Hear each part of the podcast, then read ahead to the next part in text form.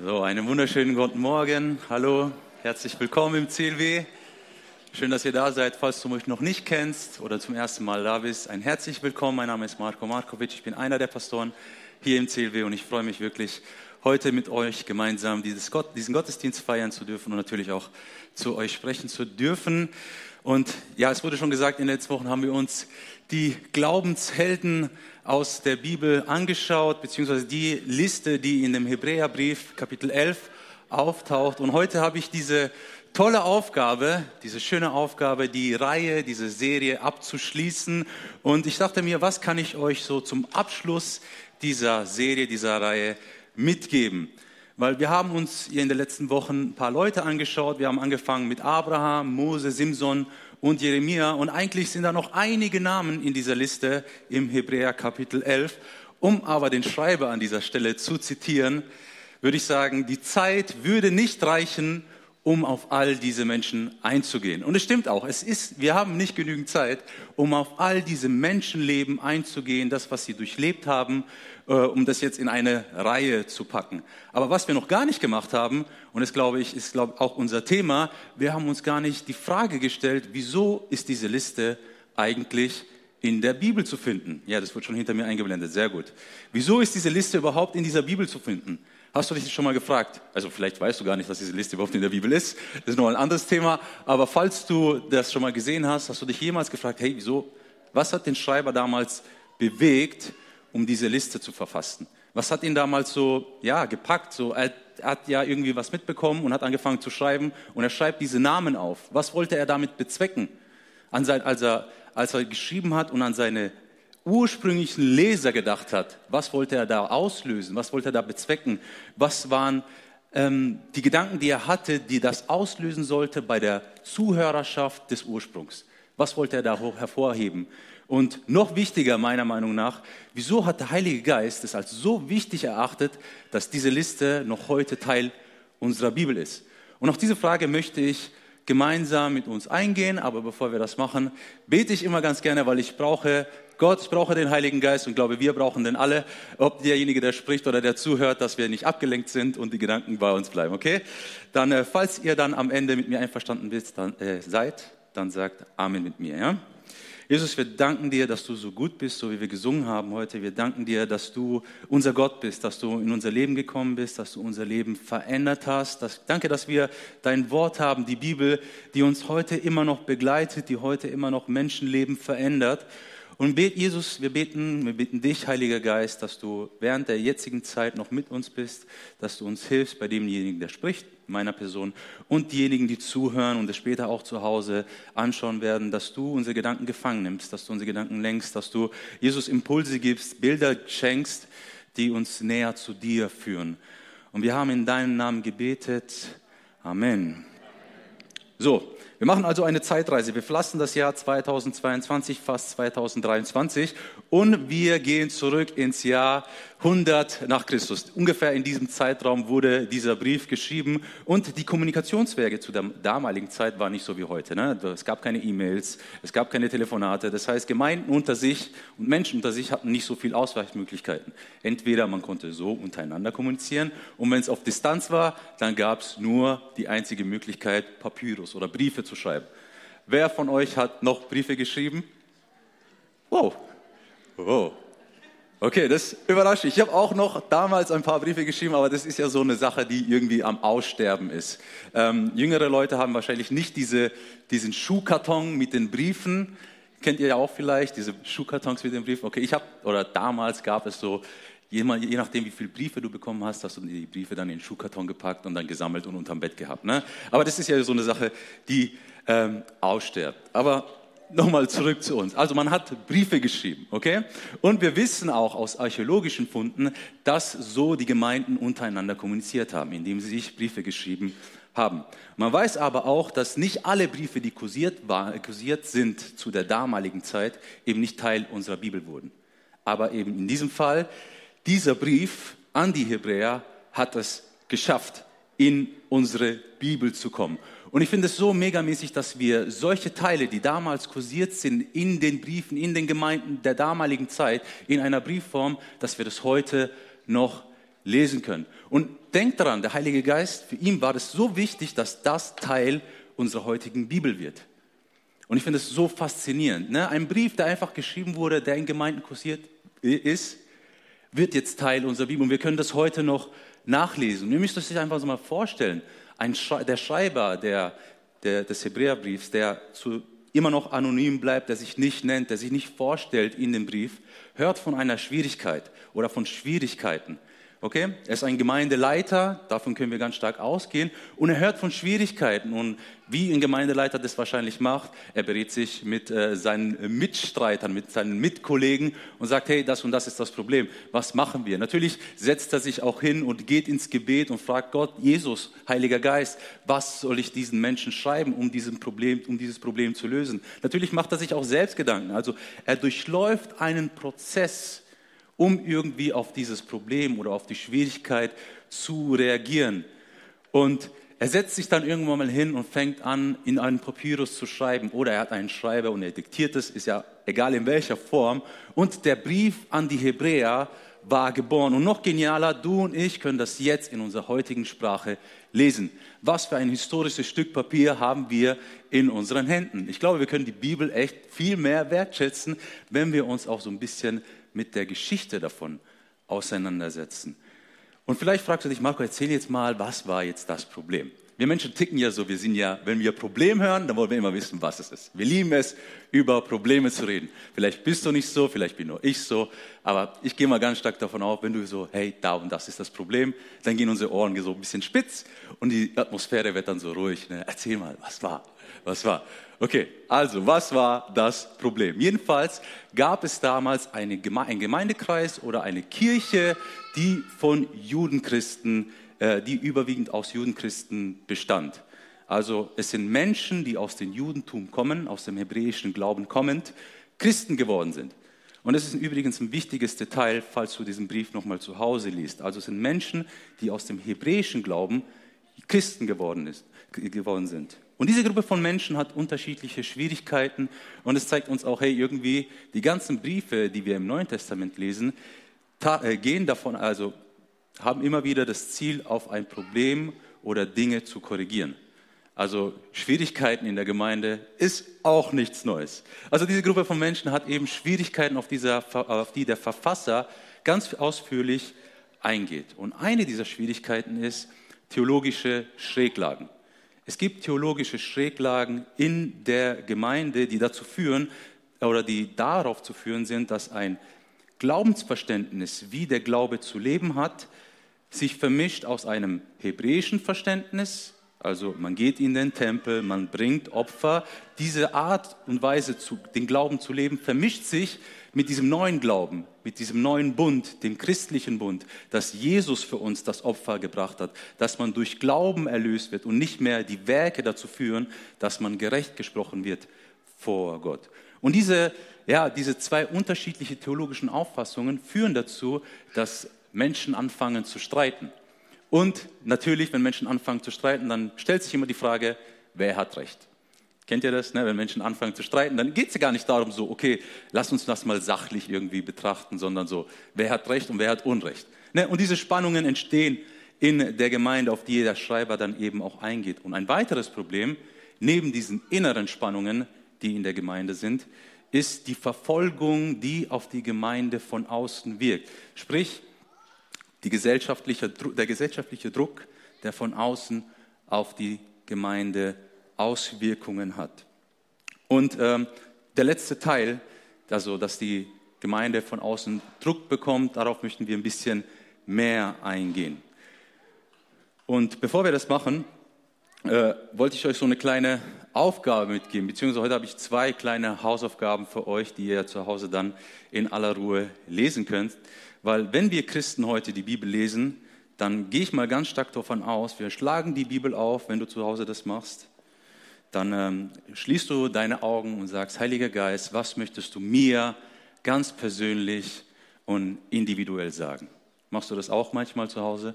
So, du setzt dich hin oder du kniest dich hin oder je nachdem, in welcher Form du das auch immer machst, schließt deine Augen und sagst, Heiliger Geist, was möchtest du mir ganz persönlich äh, sagen? Und ich glaube, das ist an sich gar nichts Schlechtes, wenn wir das in dieser Form machen. Aber ich glaube auch auf der anderen Seite, dass wir etwas verpassen.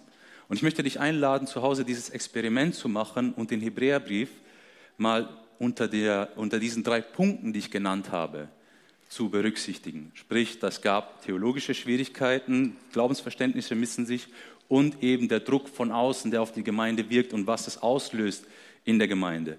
Und versuch dich mal eben in die Situation hineinzufühlen. Blende dich mal selbst aus, deine Situation, sondern versuch dich mal hineinzufühlen in der Situation der damaligen Zuhörerschaft. Und ich glaube, du wirst etwas ganz Neues entdecken, wie die Bibel auch noch zu lesen ist. Eine neue Form, die Bibel zu lesen. Und auf der anderen Seite glaube ich auch gleichzeitig, dass das nochmal ganz neu persönlich zu dir sprechen wird. Und an dieser Stelle möchte ich auch, ähm, habe ich so ein bisschen einen Eindruck gehabt, dass ich für euch beten soll, für Menschen, die irgendwie die Liebe zur oder die, die Freude, das Interesse am Bibellesen verloren haben. Und äh, deswegen schließ doch mit mir auch kurz die Augen, auch wenn du zu Hause bist. Und ich möchte mir die Zeit nehmen, weil es ist gut, dass wir dieses Buch haben. Und ich möchte beten, Jesus und Heiliger Geist, dass du uns als Gemeinde und Menschen, die das zu Hause zuschauen oder Menschen, die hier sind, dass wir wieder Freude haben am Bibellesen, dass du uns Freude schenkst und Liebe zu deinem Wort, dass das neu entfacht wird von dir, Heiliger Geist, dass Dinge neu entstehen, dass Menschen nicht nur die Bibel lesen, einfach nur so aus, ähm, ja, aus Langeweile oder sonst was oder als Pflichtgefühl. Und natürlich darf auch mal Disziplin der Fall sein, aber ich möchte beten, Jesus, dass neue Liebe zu deinem Wort entsteht in unserer Gemeinde und in den Leuten, die das zu Hause anschauen werden. Ich möchte beten, Jesus, dass da was Neues und Frisches kommt und dass Menschen durch dein Wort verändert werden. Und ich segne euch im Namen des Vaters, des Sohnes und des Heiligen Geistes. Amen. So, wieder zurück zu uns. Okay? Der Schreiber hört von diesen Schwierigkeiten und er packt eben das Problem an der Wurzel. Und wenn ich diesem Brief eine Überschrift geben wollen würde, ne, der Brief hat ja die Überschrift an die Hebräer, aber so vom Inhalt her, dann äh, würde ich sagen, der Überschrift wär, wäre der Glaube an Jesus Christus bringt dich ans Ziel, daran halte fest.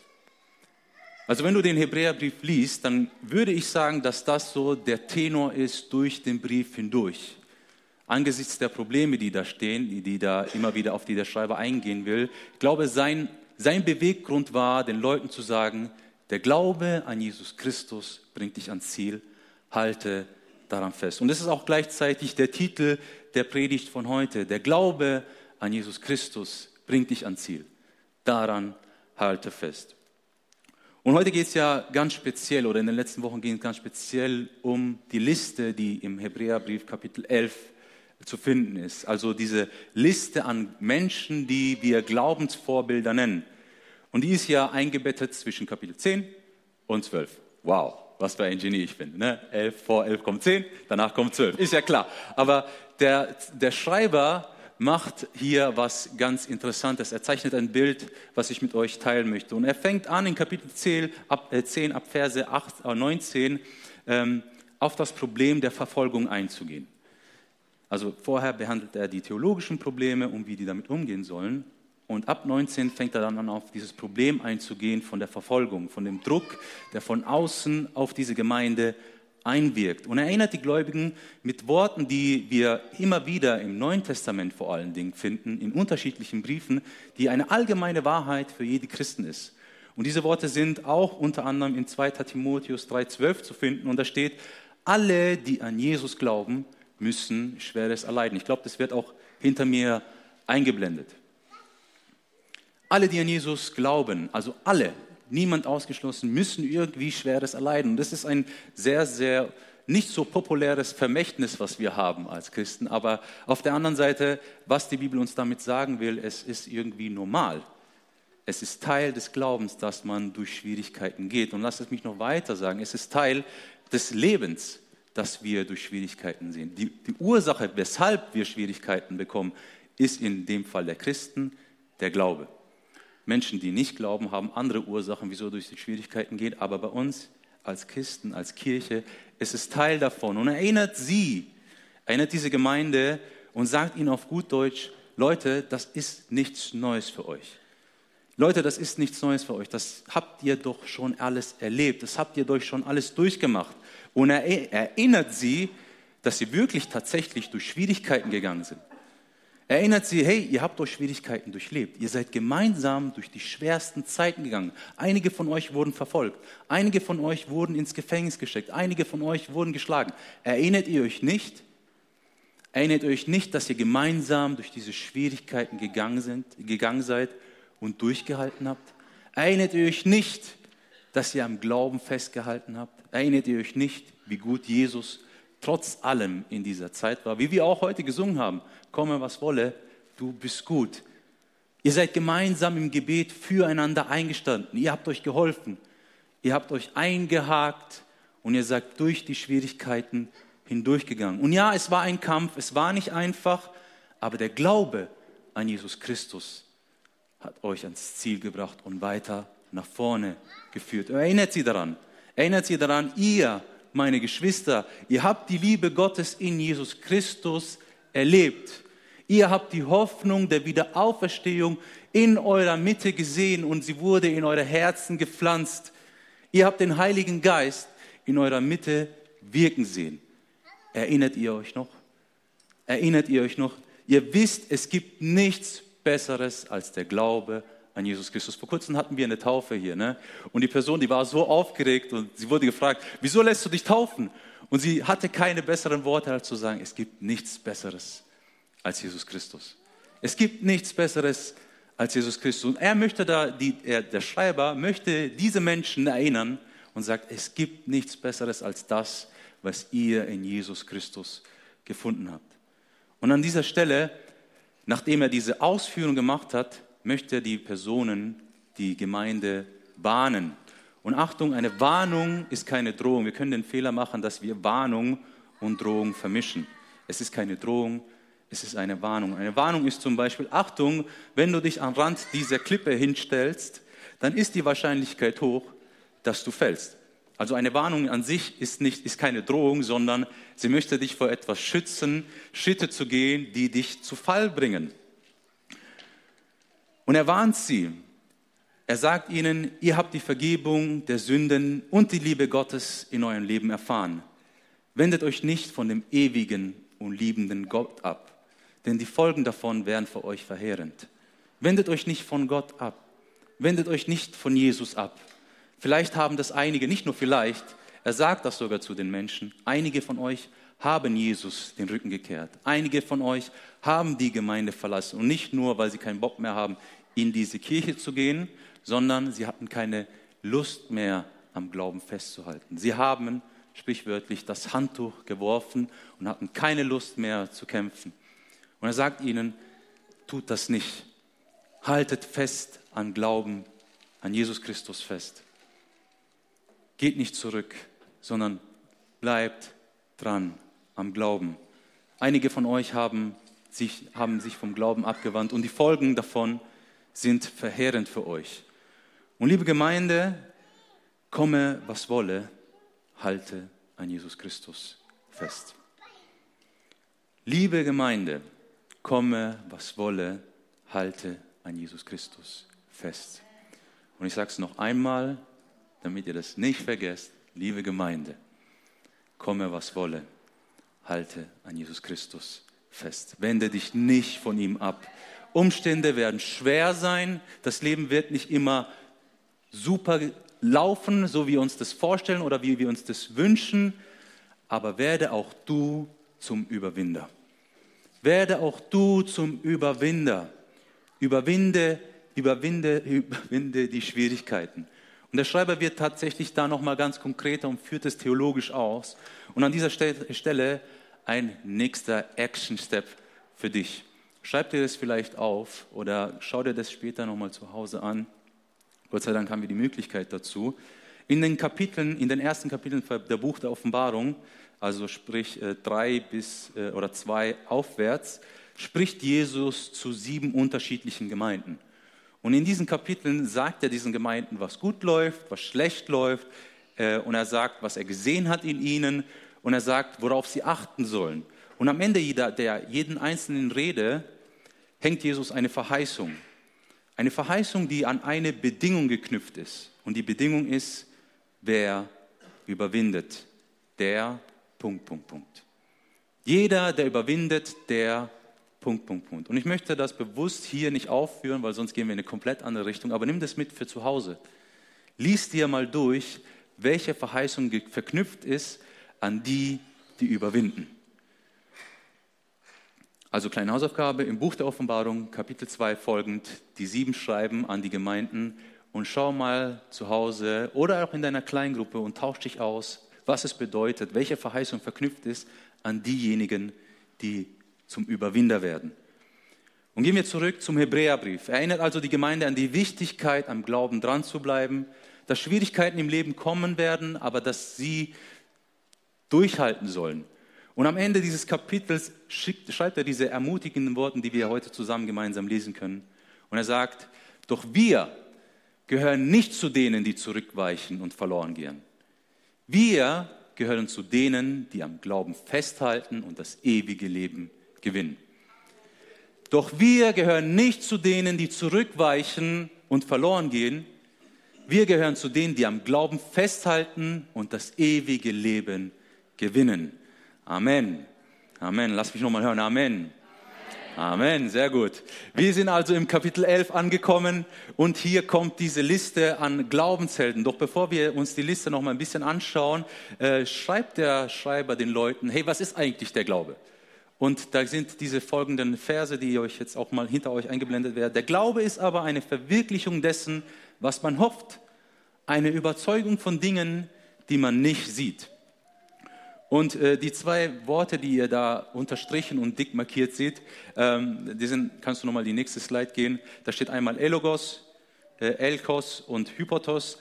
Und ich will gar nicht so viel darauf eingehen, wie man das übersetzen, aber ich habe euch mal so die Bibelübersetzung laut Marco mitgebracht.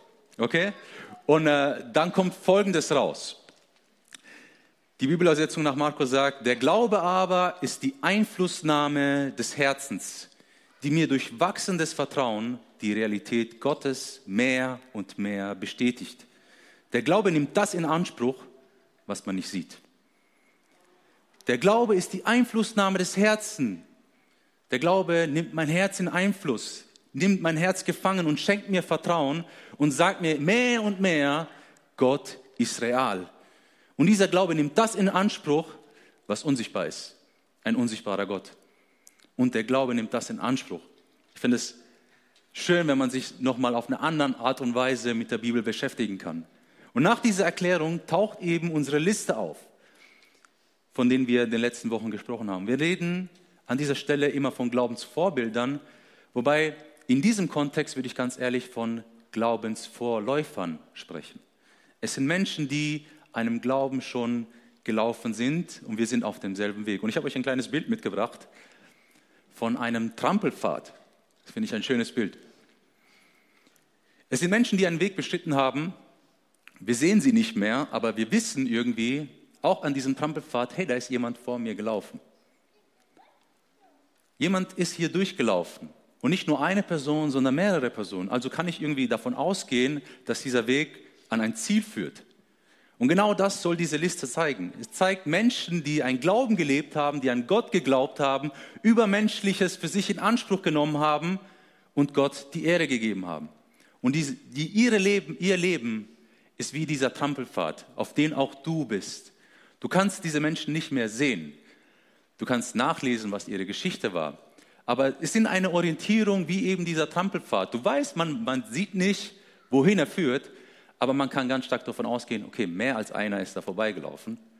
Ich kann irgendwie darauf vertrauen, dass sie auf dem richtigen Weg sind und diese, diese ja, der ein oder andere Ranger sagt, ja, vielleicht kommst du irgendwie an eine, an eine, irgendwie an eine, an eine Ecke und äh, du fällst runter, aber jedes Beispiel hinkt. Ähm, nimmt es nicht so genau, okay? Äh, es ist ein Beispiel und ich finde es ein tolles Bild, um etwas zu erklären, dass man irgendwie darauf vertrauen kann, hey, Menschen sind da gelaufen, ich kann darauf vertrauen, dass dieser Weg mich irgendwo hinführen wird. Und in unserem Fall, in dem Fall der Bibel, können wir darauf vertrauen, dass Menschen, die an Jesus geglaubt haben, einen Weg gegangen sind. Und auch ich und auch du darfst darauf vertrauen, wenn du dich an ihren Menschenleben orientierst, dass du auf dem richtigen Weg bist. Es sind Menschen, die eben an Jesus geglaubt haben, an Gott geglaubt haben, Übermenschliches für sich in Anspruch genommen haben und Gott die Ehre gegeben hat. Und der Schreiber möchte uns mit dieser Liste sagen, hey, vielleicht stehst du davor, das Handtuch zu werfen. Vielleicht bist du geschlagen vom Leben, vielleicht hast du keine Lust mehr. Schau dir diese Menschen an.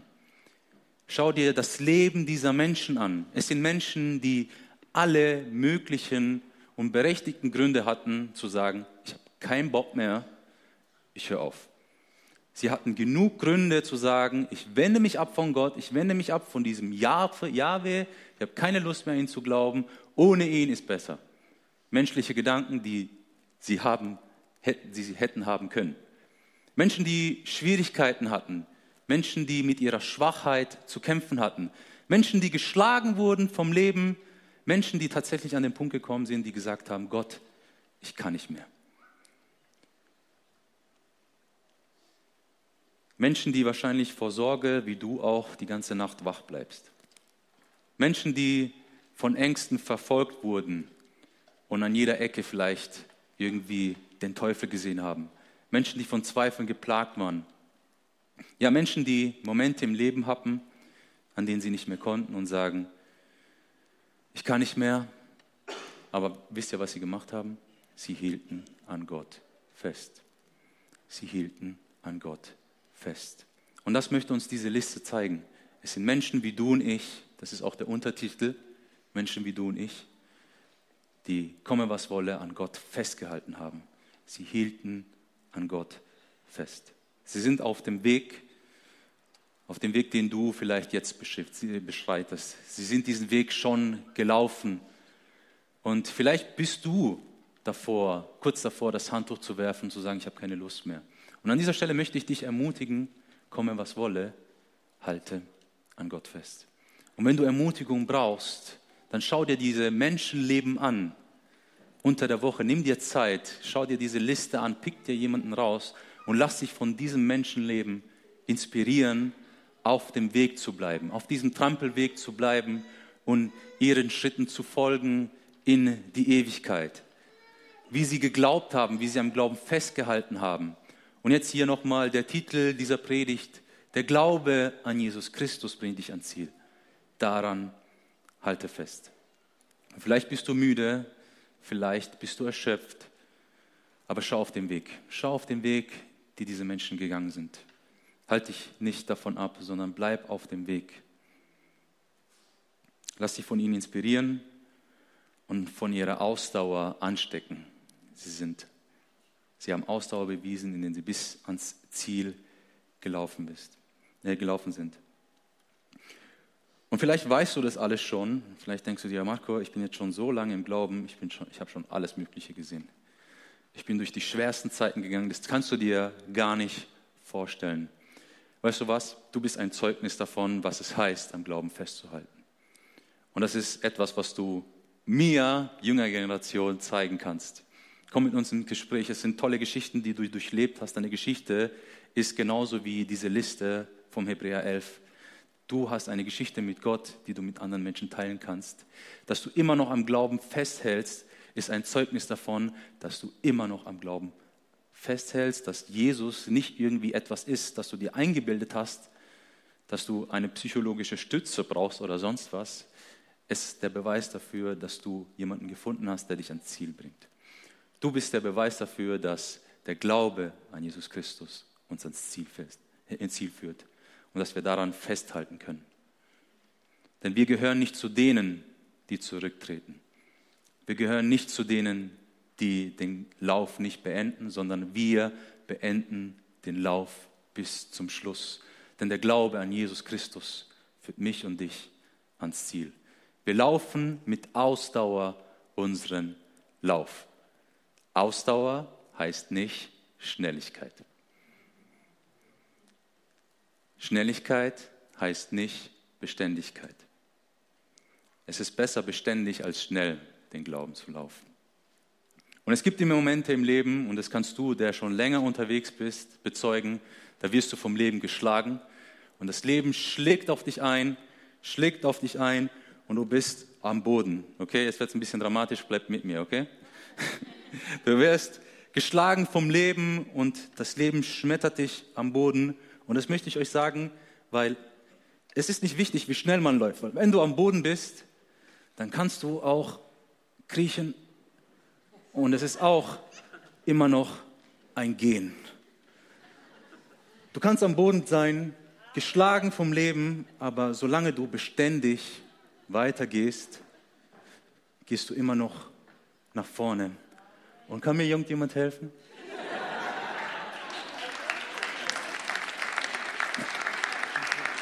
Warte mal ganz kurz. Und deswegen sollten wir nicht die Kirche verlassen, damit wir nicht alleine sind, damit wir Menschen haben, die uns helfen, aufzustehen, weiterzugehen, die für uns beten, die da sind. Hey, wenn du alleine bist, dann such dir eine Kirche. Sei es jetzt das CLW oder eine andere Kirche, bleib fest in deiner Kirche. Weil dann hast du Freundschaften, dann hast du Menschen, die dir helfen, wenn du am Boden bist, wenn das Leben dich schlägt, die für dich beten. Danke. Hey, es ist so schön zu wissen, dass jemand für dich betet und das kann ich euch wirklich persönlich bezeugen. Manchmal weiß ich, ich sitze zu Hause da und ich spüre, jemand betet für mich. Und ich bin dir mega dankbar, dass du für mich betest. Es ist so ermutigend zu wissen, dass jemand für dich betet. Du siehst es nicht, du hörst es nicht, aber du weißt es in dem Moment, jemand betet für dich. Hey, wie genial ist die Gemeinschaft der Heiligen, dass wir füreinander einstehen, dass wir gemeinsam unterwegs sind. Und das möchte uns diese Liste zeigen. Und ich möchte uns sagen, hey, du bist nicht alleine. Der Schreiber schließt nämlich eben mit diesen wunderschönen Worten ab, mit denen ich auch meine, meine Predigt abschließen will. Da wir nun von einer solchen Wolke von Zeugen um uns haben, sorry, lass mich nochmal von vorne anfangen, da wir nun eine solche Wolke von Zeugen um uns haben, so lasst uns jede Last ablegen und die Sünde, die uns so leicht umstrickt. Und lasst uns mit Ausdauer laufen in den Kampf, der vor uns liegt, in den wir hinaufschauen auf Jesus, der Anfänger und der Vollender des Glaubens, der, ums, um der, der um der vor ihm liegenden Freude willen das Kreuz erduldete und dabei die Schande für nichts achtete und der sich zur Rechten des Thrones Gottes gesetzt hat. Achtet doch auf ihn, der solchen Widerspruch, der solchen Kampf der Sünde gegen sich erduldet hat, damit ihr nicht müdet werdet und den Mut verliert. All diese Worte zusammengefasst würde ich sagen, hey, du bist nicht allein. Du bist nicht allein. Du hast Menschen in der Kirche, du hast Menschen, die den Glauben vor dir gelaufen sind, an denen du dich inspirieren und orientieren kannst. Du bist nicht allein. Und der Schreiber nimmt ihm dieses Bild von dieser Wolke von Zeugen. Und ich habe euch ein weiteres Bild mitgebracht, ein Bild von einer Arena. Wisst ihr, was der Schreiber meint mit Wolke von Zeugen? Wenn du unten auf, dem Kampf, auf der Kampffläche der Arena warst ne, und du hast gekämpft und du hast nach oben in die Ränge geschaut, dann waren die Menschen, die an den obersten Plätzen der Ränge waren, die verschmolzen mit den Wolken. Und dieses Bild zeichnet der Schreiber, indem er sagt, wir sind umring, um, um, um, umgeben von einer Wolke von Zeugen, die er eben vorher genannt hat. All diese Menschen und Jesus auch, die in dieser Arena oben stehen und dich anfeuern und sagen, du schaffst das, du bist nicht alleine, halte, halte fest am Glauben, komm ans Ziel. Wir haben gekämpft, wir standen in der Arena, wir waren da unten, wir haben unsere Kämpfe gekämpft, aber wir haben es geschafft und wir wurden äh, befördert in die Ränge der Ewigkeit. Und jetzt stehen wir hier und wir feiern dich und wir feuern dich an. Halte fest an Glauben an Jesus Christus, denn er bringt dich ans Ziel. Kämpf den guten Kampf des Glaubens. Schwerf nicht das Handtuch, sondern halte daran fest. Halte fest am Glauben von Jesus Christus. Orientiere dich nicht an die Umstände, die dich vielleicht zerschmettern möchten, die dich kaputt machen möchten, Lügen, die in dein Leben kommen, sondern halte fest an Glauben von Jesus Christus. Und er möchte uns Mut machen und zu sagen, hey, das Leben ist nicht einfach, aber du bist nicht allein. Du bist nicht allein. Du hast eine Wolke von Zeugen, die dich anfeuert, in der Ewigkeit und du hast Menschen hier auf der Erde, die mit dir unterwegs sind. Du bist nicht allein. Und ich möchte beten und diese Worte von Paulus, dass sie auch für uns alle gelten. Dass sie für uns Wirklichkeit werden. Dass du auch am Ende, des Tages, am Ende deines Lebens sagen kannst, ich habe den guten Kampf gekämpft, den Lauf vollendet und den Glauben bewahrt. Ich glaube, das wird auch nochmal eingeblendet. Von nun, von nun an liegt für mich der Siegeskranz der Gerechtigkeit bereit.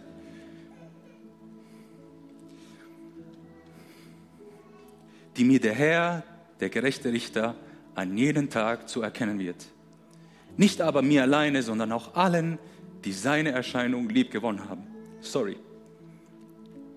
Herr, ich möchte beten, dass wir nicht aufgeben. Ich möchte beten, dass wir den guten Kampf bis zum Ende durchhalten und am Ende ankommen. Und wenn du möchtest, dann steh mit mir auf. Lass uns wirklich Zeit nehmen und beten. Und ich weiß nicht, vielleicht bist du gerade gar nicht so, ach, mir geht's schlecht oder sonst was. Vielleicht bist du gerade auf einem Hoch. Hey, dann sei jemand, der wie Olli mir hilft, aufzustehen und durchzuhalten. Sei für jemand anders da, wenn, wenn du gar nicht so schwach bist in diesem Moment, sondern sei eine Hilfe. Lass uns beten. Vater, wir kommen zu dir und wir danken dir für dein Wort. Wir danken dir für die ermutigenden Worte, die wir in, deinem, in, deinem, in dieser Bibel lesen dürfen, die unser Leben verändern, die uns transformieren, die uns ermutigen, am Glauben festzuhalten. Und ich möchte beten, Jesus, für jeden Einzelnen, egal wo er steht, dass er am Glauben festhält. Ich möchte beten, Jesus, dass sie eine neue Begegnung mit dir haben. Ich möchte beten, Jesus, dass du sie hin zu dir, zu dir ziehst. Und ich möchte auch beten für Leute, die gerade auf einem Hoch sind, dass du ihnen Menschen zeigst, für die sie eine Stütze sein können. Ich möchte beten, Jesus, dass du Augen öffnest, dass du Ohren öffnest und dass Menschen hören und sehen, wo sie einen Unterschied machen können in ihrer unmittelbaren Umgebung. Und ich möchte auch beten, Jesus, für Menschen, die sich auf dem Boden fühlen, dass sie, ja, dass du ihnen Engel schickst, die ihnen helfen aufzustehen.